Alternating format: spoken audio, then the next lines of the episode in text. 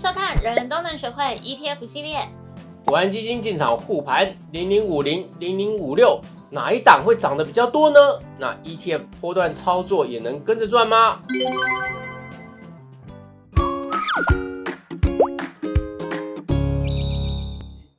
悠悠，我发现我们很难得有意见一致的时候，没想到这一次真的意见一致。你怎么这样讲呢？我不敢有意见，你是老板。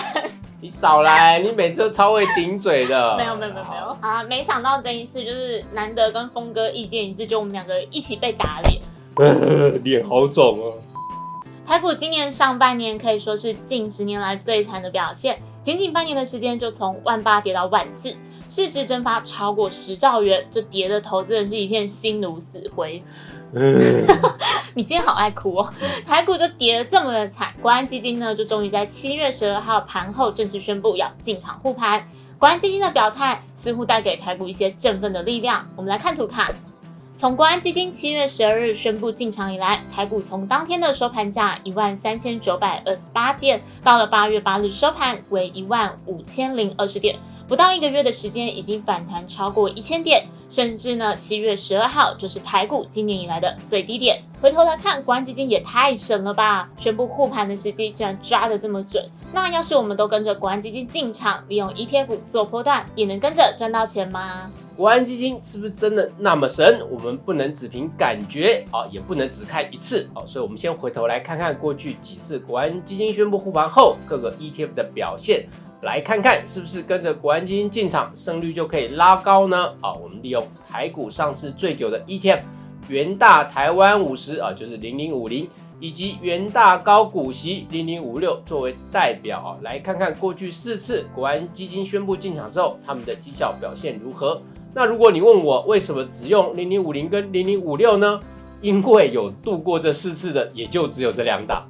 过去四次宣布进场护盘的时机点，都是全球大事发生、震撼台股大暴跌一段之后的时间。首先是在金融海啸时期啊，二零零八年的时候啊，国安基金宣布在二零零八年九月进场。那欧债危机则是在二零一一年十二月进场。中国的股市大跌是在二零一五年发生啊，那是在当年的八月进场。而在前一次的国安基金宣布护盘是在二零二零年三月，当时是因为新冠疫情爆发，造成全球市场断崖式的下坠。知道了过去四次国安基金进场护盘的时间点，那我们接着就来分别看看这四次国安基金宣布进场护盘之后，零零五零跟零零五六在一个月、三个月、六个月以及一年后的绩效表现。我们先来看零零五零。从图卡中可以看到，国安基金开始护盘之后，多数时间零零五零的表现都很快就翻正了，只有金融海啸时期例外。当时从二零零七年下半年到二零零八年年底，大盘跌了六成，是市场修正最惨烈的时期。就算国安基金在二零零八年九月进场护盘，一个月之后，零零五零还是下跌了十五点五九 percent，三个月之后更进一步下跌到二十一点七五 percent。六个月后，跌幅开始收敛，剩下下跌十六点五八 percent。不过，在十二个月后，报酬率终于翻正，而且来到二十三点八四 percent。但其余的时间，不论是欧债危机、中国股灾，或者是新冠疫情的时期，在国安基金宣布进场护盘后，零零五零都是上涨走势。依时间序来看，二零一一年欧债危机时期，国安基金进场一个月后，零零五零就上涨了八点一八 percent。三个月后上涨了十六点九 percent，六个月后涨势虽然转弱，但也还有七点九 percent 的报酬率。一年之后则有十七点七一 percent。二零一五年中国股灾，国安基金进场后六个月内的报酬率大概在五 percent 到八 percent 之间，但一年之后报酬率来到二十一点三五 percent。二零二零年新冠疫情造成股灾，市场反弹的更是强烈。在国安基金宣布进场后，零零五零一个月就上涨了十四点八八 percent，三个月后涨了二十二点四六 percent，六个月涨了四十五点六六 percent，一年之后报酬率更是达到九十点九四 percent。而且呢，我们若看线图，二零二零年三月十九号国安基金进场，也是那段时期市场的最低点，当天零零五零的收盘价只有六十八点五五元，到现在来看，当时的价位真的很吸引人。看完了零零五零的表现，本来我跟峰哥都以为零零五零的表现会比零零五六还要好，没想到，我可以打你脸吗？可以。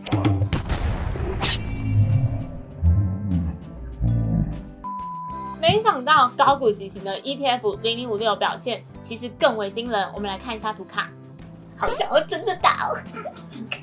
你可以把这句话录下来。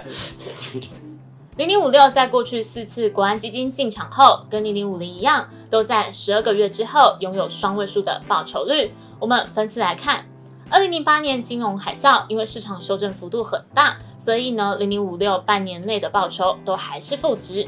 但是到十二个月之后，有将近三十二的报酬率。至于欧债危机、中国股灾、新冠疫情，在国安基金宣布进场护盘之后，零零五六都在一个月后就迎来正报酬，十二个月后则分别有十四点一 percent、二十九点八四 percent 以及五十三点八四 percent 的报酬率。从以上的统计数据来看，哦，国安基金在最近四次的宣布护盘后，基本上呢都大概是台股相对的底部的位置。除了金融海啸时期之外，没有办法立刻看到零零五零跟零零五六的绩效上涨。那其余时期短期绩效都很快的就变成正报酬，而且随着持有的时间变长，譬如十二个月之后，则是全部都缴出了双位数的报酬率。虽然过去的表现不代表未来的绩效，但还是具有一定的参考价值哦。因为投资市场就是一个几率的呈现啊。那就过去四次的数据来看，跟着国安基金进场操作波段胜率其实不低。目前就二零二二年七月这一次国安基金宣布进场后，虽然时间还不够长，不过我们统计到八月五号，发现零零五零跟零零五六也已经分别上涨了九点五四 percent 跟八点七六 percent。不过，零零五零跟零零五六虽然都已经翻正，但这个报酬率还不是最高的哦。我们来看看目前国安基金宣布进场护盘之后，台股原型 ETF 中谁涨得最多？这一次我就有猜对了。好哦，那你要打我脸吗？不用，太好了。第一名是富邦科技零零五二，涨幅达十二点六二 percent。第二名至第五名分别为星光台湾半导体三十零零九零四，中信关键半导体零零八九一。永丰智能车供应链零零九零一，以及中信小资高价三十零零八九四，在七月十三日以来统计到八月五号，这三周多的时间，他们的涨幅都在十一 percent 以上。这几档 ETF 清一色都是以科技类股为主要成分股，他们为什么能够在国安基金进场之后涨幅胜出呢？因为我们对照了媒体整理，过去四次国安基金进场的时候都必买台积电。